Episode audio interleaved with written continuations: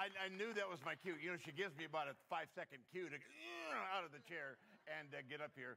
And so when she said the real treat, I kind of hoped that was me because I was on the way, and whether it was or not. Um, glad you're here. I'm uh, glad to see you all. Uh, I'm starting kind of a series. It's made for more. It's I know it's Christmas time, but uh, you know when you're the pastor, your speaking in time is limited. How many of you know who remembers the olden days when you went to church on Sunday morning, Sunday night, Sunday school? Don't forget Sunday school, and then Wednesday night. And I was speaking at all those things that are your hours and hours. And back in the day, people used to preach for an hour or so and nobody cared. And now, not so much. How many of you know what I'm talking about? I saw a bumper sticker the other day that said, so many snowbirds and so little freezer space. and so when you're a pastor, there's so much to say and so little time to say it. And I know I'm on my uh, 37.5 minutes even as we speak because, after all, something happens to the online uh, anyway. And so I'm starting a series, but every it, sometimes series are built built on top of another. This is not that. Uh, I, I want to talk about Made for More. Uh, made, talk about uh, the continual search for more, more and more and more and more. It's, you know, people are looking for comfort, they're looking for perfection, they're looking for stuff, they're looking for approval. And today I want to talk about people that are looking for fame. And you can say, Pastor, that's not me. You might be surprised. You just might be surprised.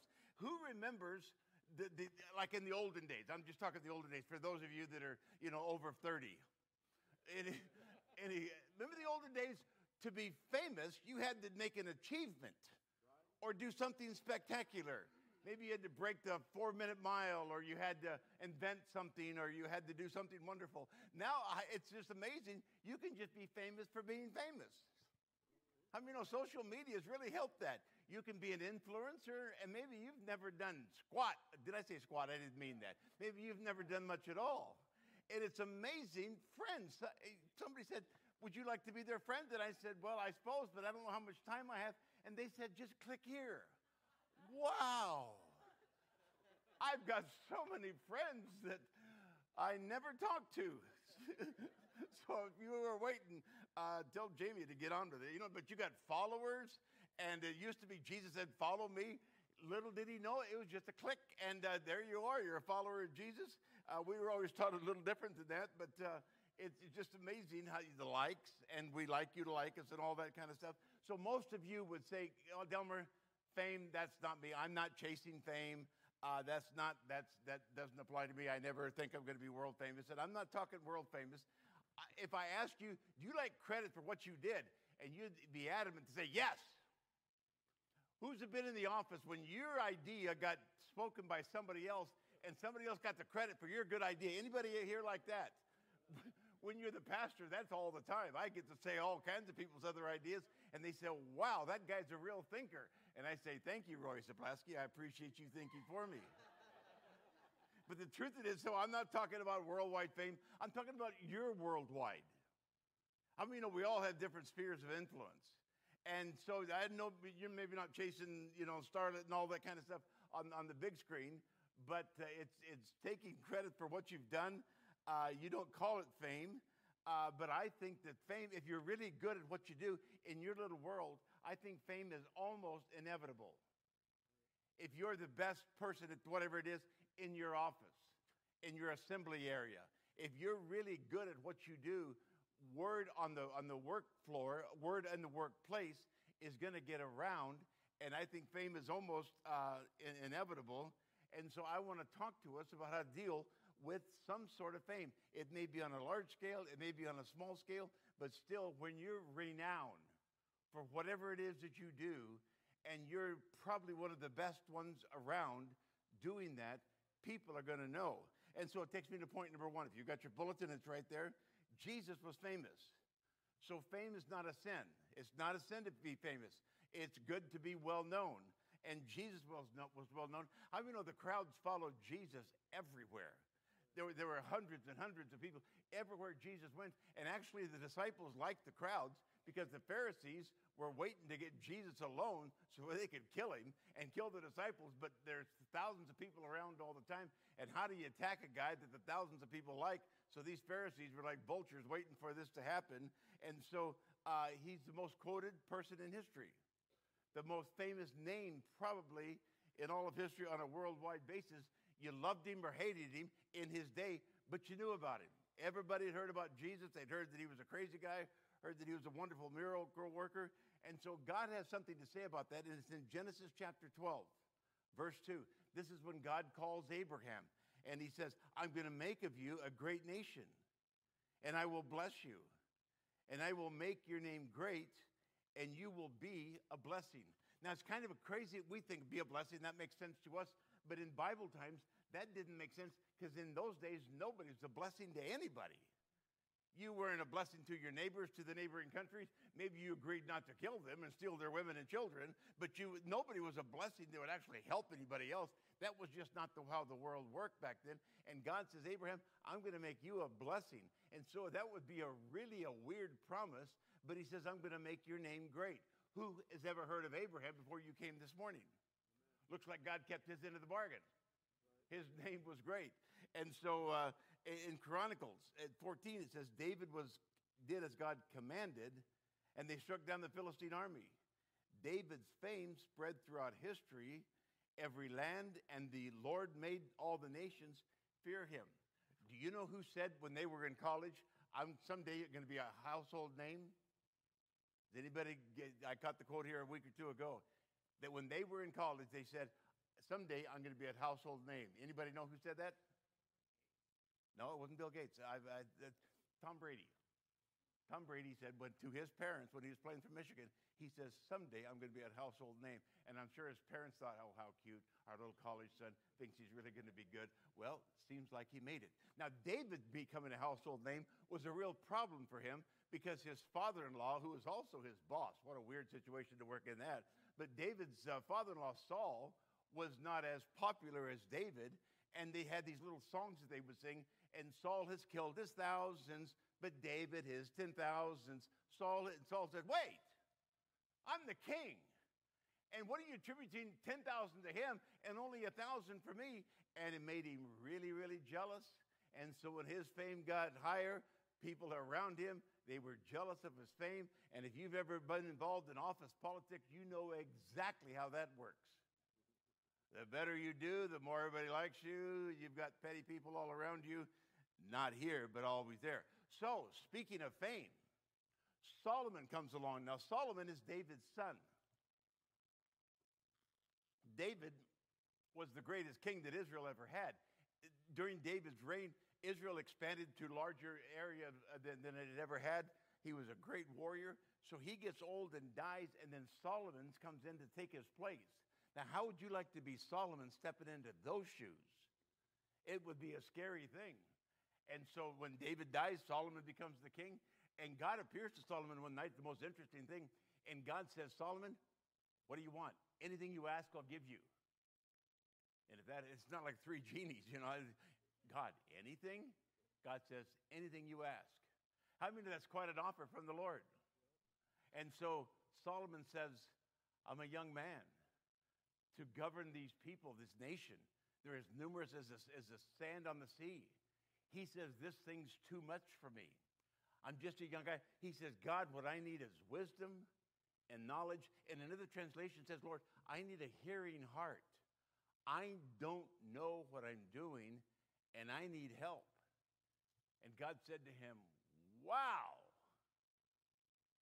I don't know that he said, I didn't expect that answer, but God says, Wow. He said, Solomon, you could have asked me for riches. You could have asked me for the neck of your enemies. You could have asked me for long life. You could have asked me for all kinds of things, but you didn't. And because you didn't, it takes us to Second Chronicles 1. He says, I will certainly give you wisdom and knowledge, you, the, the knowledge you requested. But I will also give you wealth, riches, and fame, such as no other king has had before you or ever will have in the future. In Solomon's time, they would come from around the world to listen to this guy talk because he could take complex problems that are just really and, and wrap them out and make them simple. Queen of Sheba, they would travel across the world to hear this guy talk. And God says, Solomon, I'm going to make you famous, and nobody's going to be like you before or since.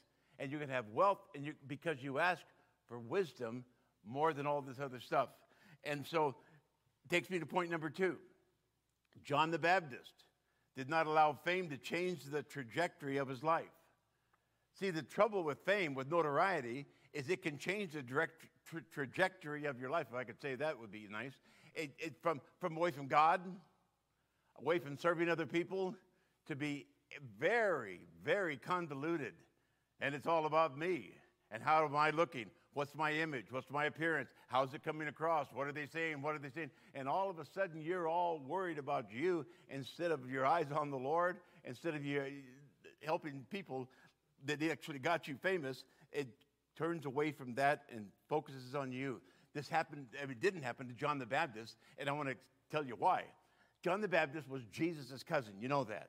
So John the Baptist goes out before Jesus and, and he starts his ministry.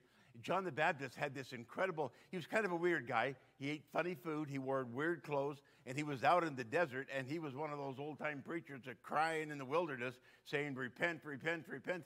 And people came out to listen to him by the thousands. And so he had these huge crowds and he's baptizing them. And John the Baptist is saying, Somebody's coming after I that I'm not worthy to, to, to tie his shoes. Uh, he's, he's, I, he's coming with the fire of the Holy Spirit. And then Jesus comes down there one day to the River Jordan where John's doing all this stuff. And he says, Behold, the Lamb of God that takes away the sins of the world. Whoa, this is him. Yeah, yeah. And so Jesus comes to John. Now, again, they, before they had the days of uh, video links and all that kind of stuff and microphones, there Jesus comes to John and he says, John, I'd like you to baptize me. And now the people couldn't hear all this stuff going on. And so John says, Are you kidding me, Lord? You need to baptize me. I don't need to baptize you. Goodness gracious, I'm not worthy to do that. And Jesus says, No, it's necessary that all everything be fulfilled, that I get baptized. And John says, Well, okay. Now, again, picture yourself as one of the outsiders just looking in. So they've got this thing going, and all of a sudden, uh, Jesus, the Lamb of God that takes away the sins of the world, the, and so he says, and John baptizes him. And so you would think, wow, we got a big fish today. It's like the president came to church and he got baptized. He's one of us. Yay! Things are on the roll. It's going to be a good year. And, and the, the dove comes and lands on him. Woohoo! I'm sure the iPhones were out taking pictures of all that to, to do it, put it on social media. And so, uh, and so they think, man, we got a, we got a big one here. We got a big one. Good us. See, and John had a whole organization. It wasn't just a Yahoo out there yelling. He had disciples, people following him. He was training them, all this kind of stuff. And so it, it takes me to John chapter 3. Uh, this is a little while later, and they come to John. They called him Rabbi, and he says, uh, "You know, Rabbi, uh, brother John, Pastor John, whatever, the one you identified as the Messiah. We've heard he's baptizing, and everybody's going to him instead of coming to us. You know, John, the one you brought in, now he's got his own deal going." And it looks like even though Jesus wasn't, but his disciples were, they're baptizing. And now it seems like everybody's following him and they're not coming to our church anymore. We got to do something about this. Anybody ever heard that kind of stuff? They're just not coming anymore. And I'll tell you what, they. No, no, no. That's what they were saying. And John, good thing he understood stuff, because in verse 27, look what he replies back. John replied, Whoa, whoa, whoa. No one can receive anything unless God gives it from heaven. John says, wait a minute, bud. Nobody can receive anything unless it's given to them by God. Tell you a story. My first pastorate, I went to Nogales, Arizona. Little bitty church. There were 10, 12 people there when I got there.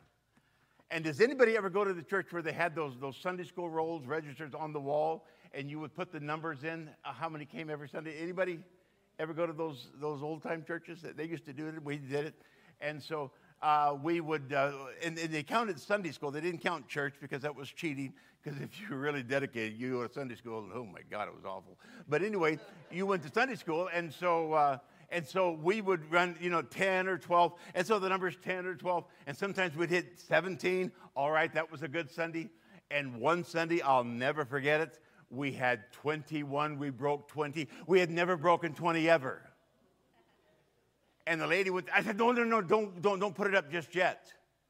So after, after what we call song service, after that time was done, I said, okay, we got a special announcement. And I had, they called her by name. I said, put the numbers up there. And it was 21. And everyone cheered, yay, revival has hit the city. now we're in the big boy club. And that's because one guy with his five children came.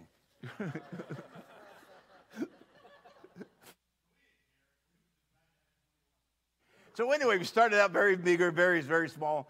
And the Lord blessed, and it wasn't long before we bought a building right on the main highway going out of town.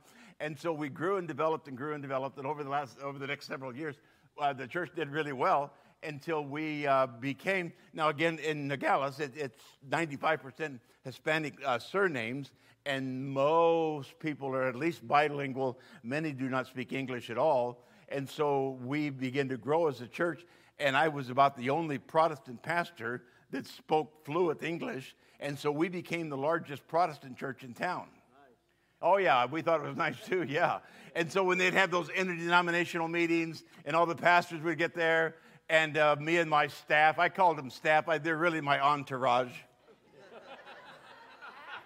We'd come strolling in, and I could hear, that's Pastor Giese from the, from the Nogales Assembly. That's Pastor Giese. And I, and I pretend I didn't hear him, but I did.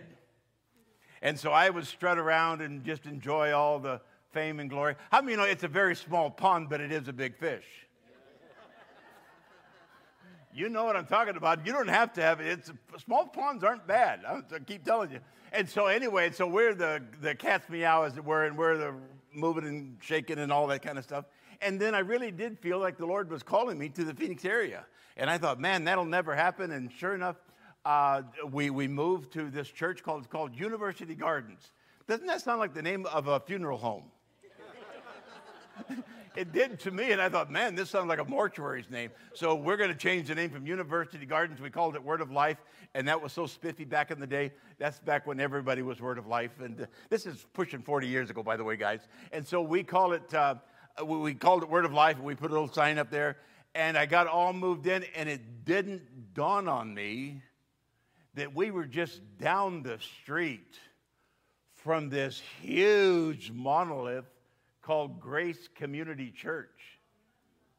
And there were about 10 people that moved from Nogales to Tempe, and there were about 10 people in that church. There was mighty 20 of us again, and we were down the street from this huge church, and there were thousands and thousands coming to every service. And I thought, oh my God, what have I done? And then we put our little children. Jeff was in kindergarten. Put our little children in the Christian school that was just down the street. And if you weren't around during the early mid, 70s, early 80s, it's back when, when they used to have during the worship time, they had the dancers and the and the and the flags and the and the spindler, not spindler, but the people dancing all over. And so we had one little flag, dee, dee, dee, dee. we thought we were cool. And so I go to this Christian school where my kids are going to school, and they had a full production every Sunday. And I thought, oh my word, we have stepped out of our league. And it wasn't long before the Lord began to tell me that they weren't really that good. They were carnal Christians at those places. Because I'm not sure everybody at that, that grace community was speaking in tongues like they really should. And so I began to build these little conjectures in my mind.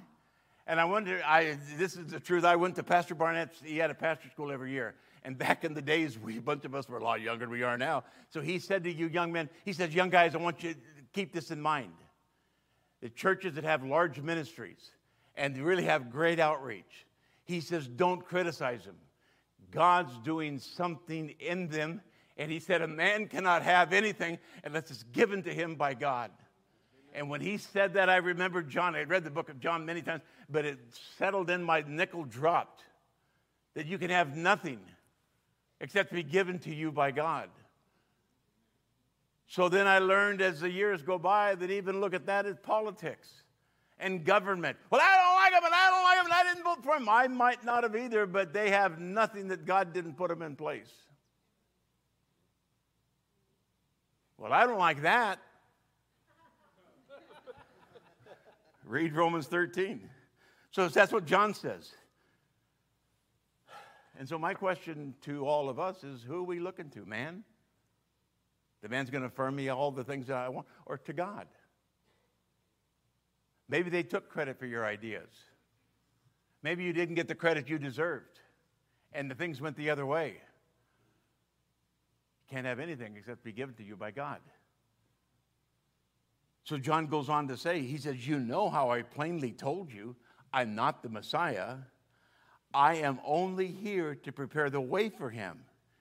It is the bridegroom who marries the bride, and the best man is simply glad to stand with him and hear his vows. He said, I told you I wasn't the Messiah. I'm not the bridegroom here. He is. I'm the best man, and the best man is always glad just to stand next to the groom and hear his vows. Therefore, I am filled with joy at his success. Therefore, I'm filled with joy at his success. He says, Because I told you before I'm not the Messiah. I know my place, and I'm going to keep that and be very happy with that and rejoice when somebody else maybe has a bigger place than I do. Has God ever blessed somebody else when you thought He ought to have blessed you? Because after all, you're way more deserving.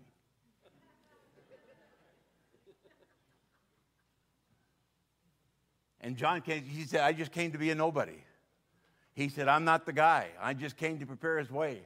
And isn't it funny how he said, I'm not the no, I'm, and we're talking about John the Baptist 2,000 years from now, uh, 2,000 years ago. We're talking about him today. Do you think anybody's going to be talking about us 2,000 years from now? I seriously doubt it. But John said, I just came to fill my little spot, to be happy where God had planted me. And we're talking about the guy today. Then he goes on to say, verse 30, he must become greater and greater, and I must become less and less. Another translation says, he must increase, and I must decrease. I'm not going to take time to read it, but in Judges chapter 9, there's a really interesting story.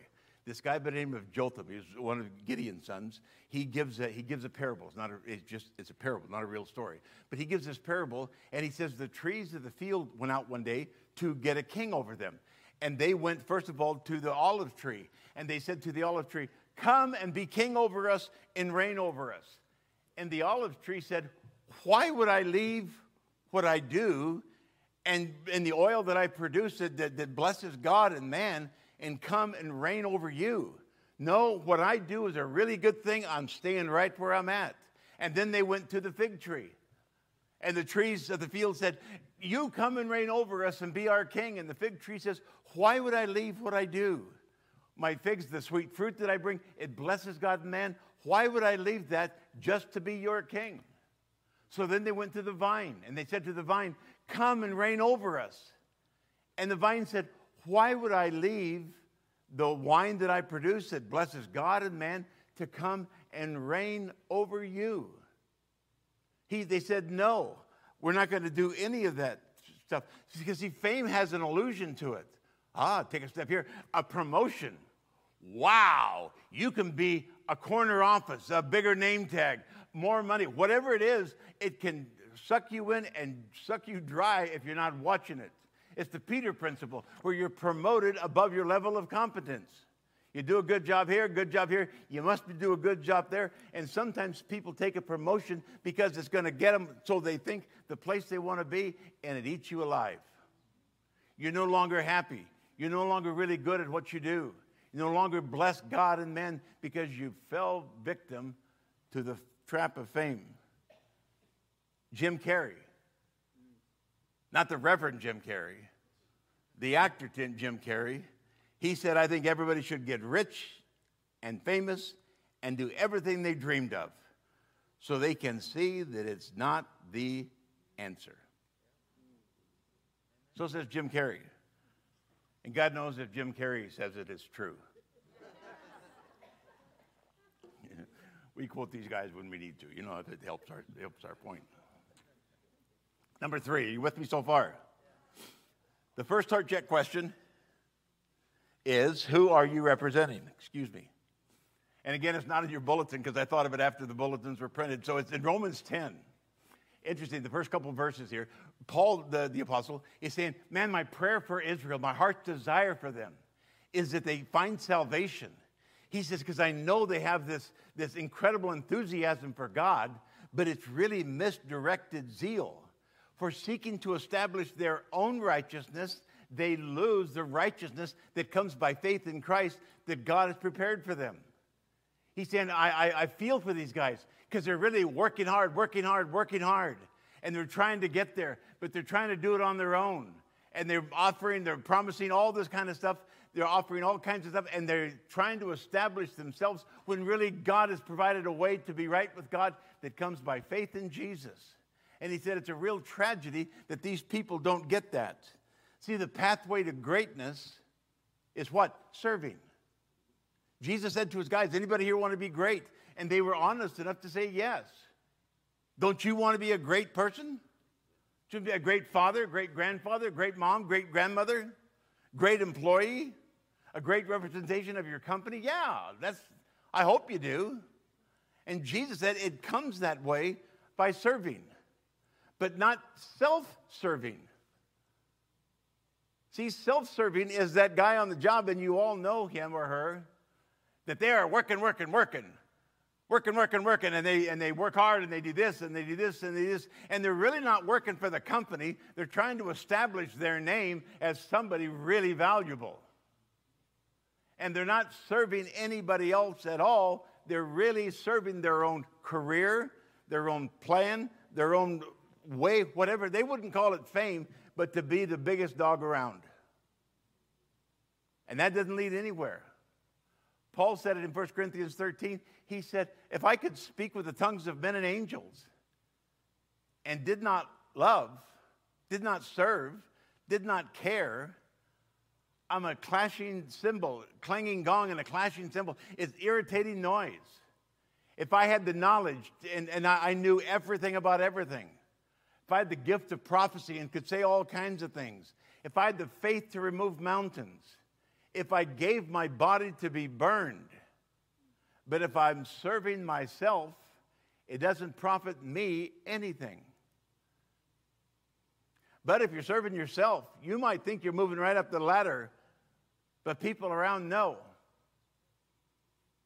They can sense it, they can smell it when it's not serving the goals of the company, the mission of, of, of, of, of, the, of the plan. That it's self serving and it doesn't take you anywhere. Paul said it in 2 Corinthians 5. We are Christ's ambassadors. God is making his appeal through us. We speak for Christ when we plead. Come back to God. For God made Christ, who never sinned, to be the offering for our sin so that we could be made right with God through Christ. See, I think truthfully we represent the Lord whether we want to or not. We represent Him as someone who cares, as someone who forgives, as someone who is with them. Or we represent the Lord as this guy that's just too self righteous to even care anything about except themselves. Number four, the second heart check question is whose approval matters most. Psychologists tell us that people with this incredible desire for fame has its roots in injury, in neglect, in rejection, unpleasable parents. Kind of the attitude, I'll show you. You see, I'm not going to be much, I'll show you. I'll show you the, fame, the, the, this craving desire for fame, notoriety, has its roots in a lot of that kind of stuff. Micro cravings for fame is when you overcommit. You just can't say no to anybody. Yeah, yeah, I, I can do that. Oh, I'll, I'll, yeah, I will, I will. Or FOMO, the fear of missing out. You're scared to death to say no and not be there because, after all, something may happen that you wouldn't know about, that you wouldn't be involved in. Way oversensitive to criticism. Many don't raise your hand, but anybody like that? Man, you let somebody criticize your work, criticize what you do. And there may be hell to pay for that. Uh, Paul says in Thessalonians, chapter 2, verse 4, we speak as messengers approved by God to be trusted, entrusted with the good news. Our purpose is to please God, not people, for He alone examines the motives of our hearts. Never once did we try to win you with flattery, as you well know. As for human praise, we have never sought it from you or from anyone else. See, it's not living for the approval of man, but living for the approval of God. See, I think you're made for more than just to get everybody on your side and uh, somehow give you a sense of notoriety. It's greater than that. We're not striving to become better celebrities, but submitting to become better servants. Not living for the applause of the culture, but for the approval of God. See, I would urge you let God affirm you. Let God know who you are and whose you are. Let God know how deeply He cares for you, how much He loves you, how proud He is of you. But, Pastor, I've, been, I've made a lot of mistakes and done some done things. Probably so. I know that because you're human. And if you think that God couldn't love anybody with lots of mistakes, that probably says a lot about how you think about things, but God can. And God does. And God is committed to you to help you, to be approved by God. It's good to have your parents' approval, that's great. Dad, mom, proud, that's great. But it's even better to have Almighty God say to you, Well done. You're not where you want to be, you're not where you're going to be, but I'm happy with you right here and now. Allow God to say that to you. Everyone is famous somewhere. What do you do with yours? Jeremiah, come on up. We're going to wrap it up.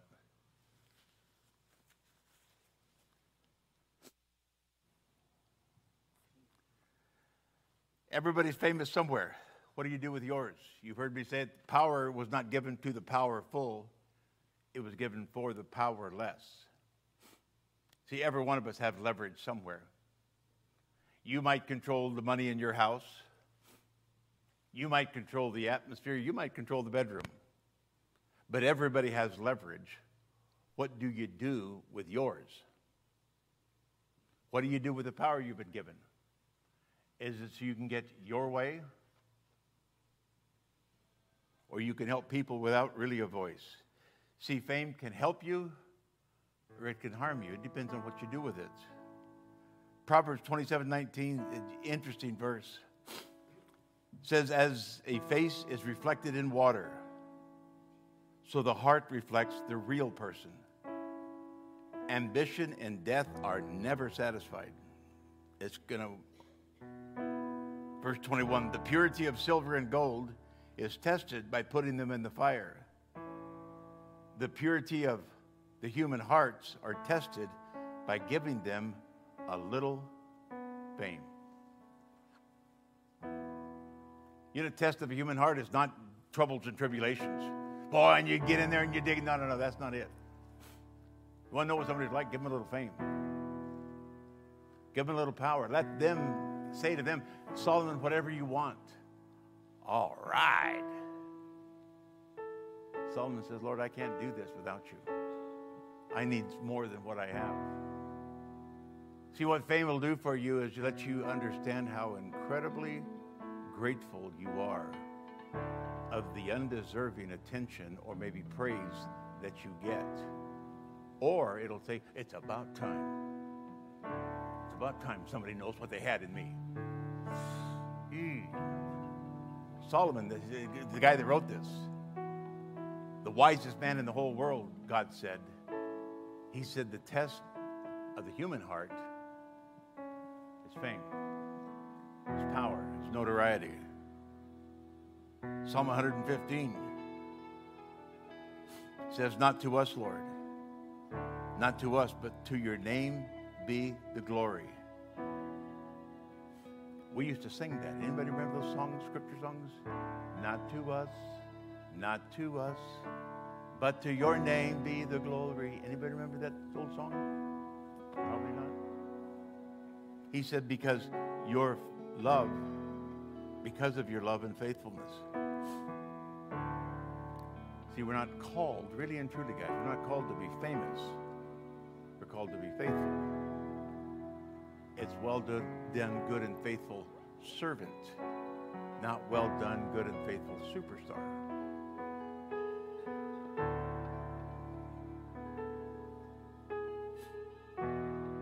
Psalm 102 says, My life passes as quickly as the evening shadows.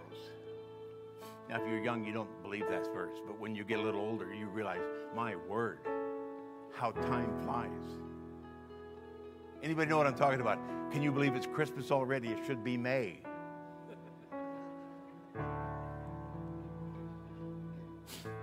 And I don't like the next part of that verse. He says, like the evening shadows, just, I'm withering away like the grass. And no, we're not. Take a good look in the mirror. My dear, gravity is at work in your life and your body, if you know what I'm saying. And we don't want to visualize any more than that. Withering away like the grass. See, that's what that's what the psalmist says. He says, "Man, my life, it's, it's like it's like it's as swiftly as the evening shadows. Time's going by so fast, and it seems like I'm kind of withering away." But then what he says, "But you, O Lord, will sit on your throne forever. Your fame will endure to every generation. You, O Lord, you sit on your throne forever. Life for us comes and it goes, ebb and flow, up and down. He says, But you, O God, you endure forever. Your fame will last to every generation said unto you, a child is going to be born, and the government is going to rest on his shoulders. And of the increase of his government, there is not going to be an end. That when Jesus came, it was said of him. Isaiah the prophet prophesied that, and it says, The zeal of the Lord will accomplish this. That his grand and glorious kingdom will grow and multiply and multiply until it fills the whole earth. Christianity is not in desperate trouble. About to end, we don't know what we're going to do. God says, No, it's not. Of the increase of my government, God said, there's not going to be an end to that. That's what I put my hope in. And I think that's what you can put your hope in too.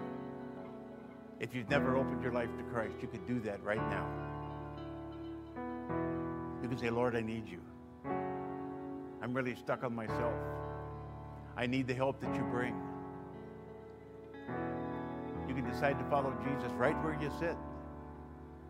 Days gone by and it's fine. We used to come forward and raise our hand and all that kind of stuff, and that's fine. But you don't have to do that. You can decide right where you're at, or even online. Maybe you're watching this video days later, weeks later. You can open your life to Christ because God designed for you to hear what you're hearing when you hear it.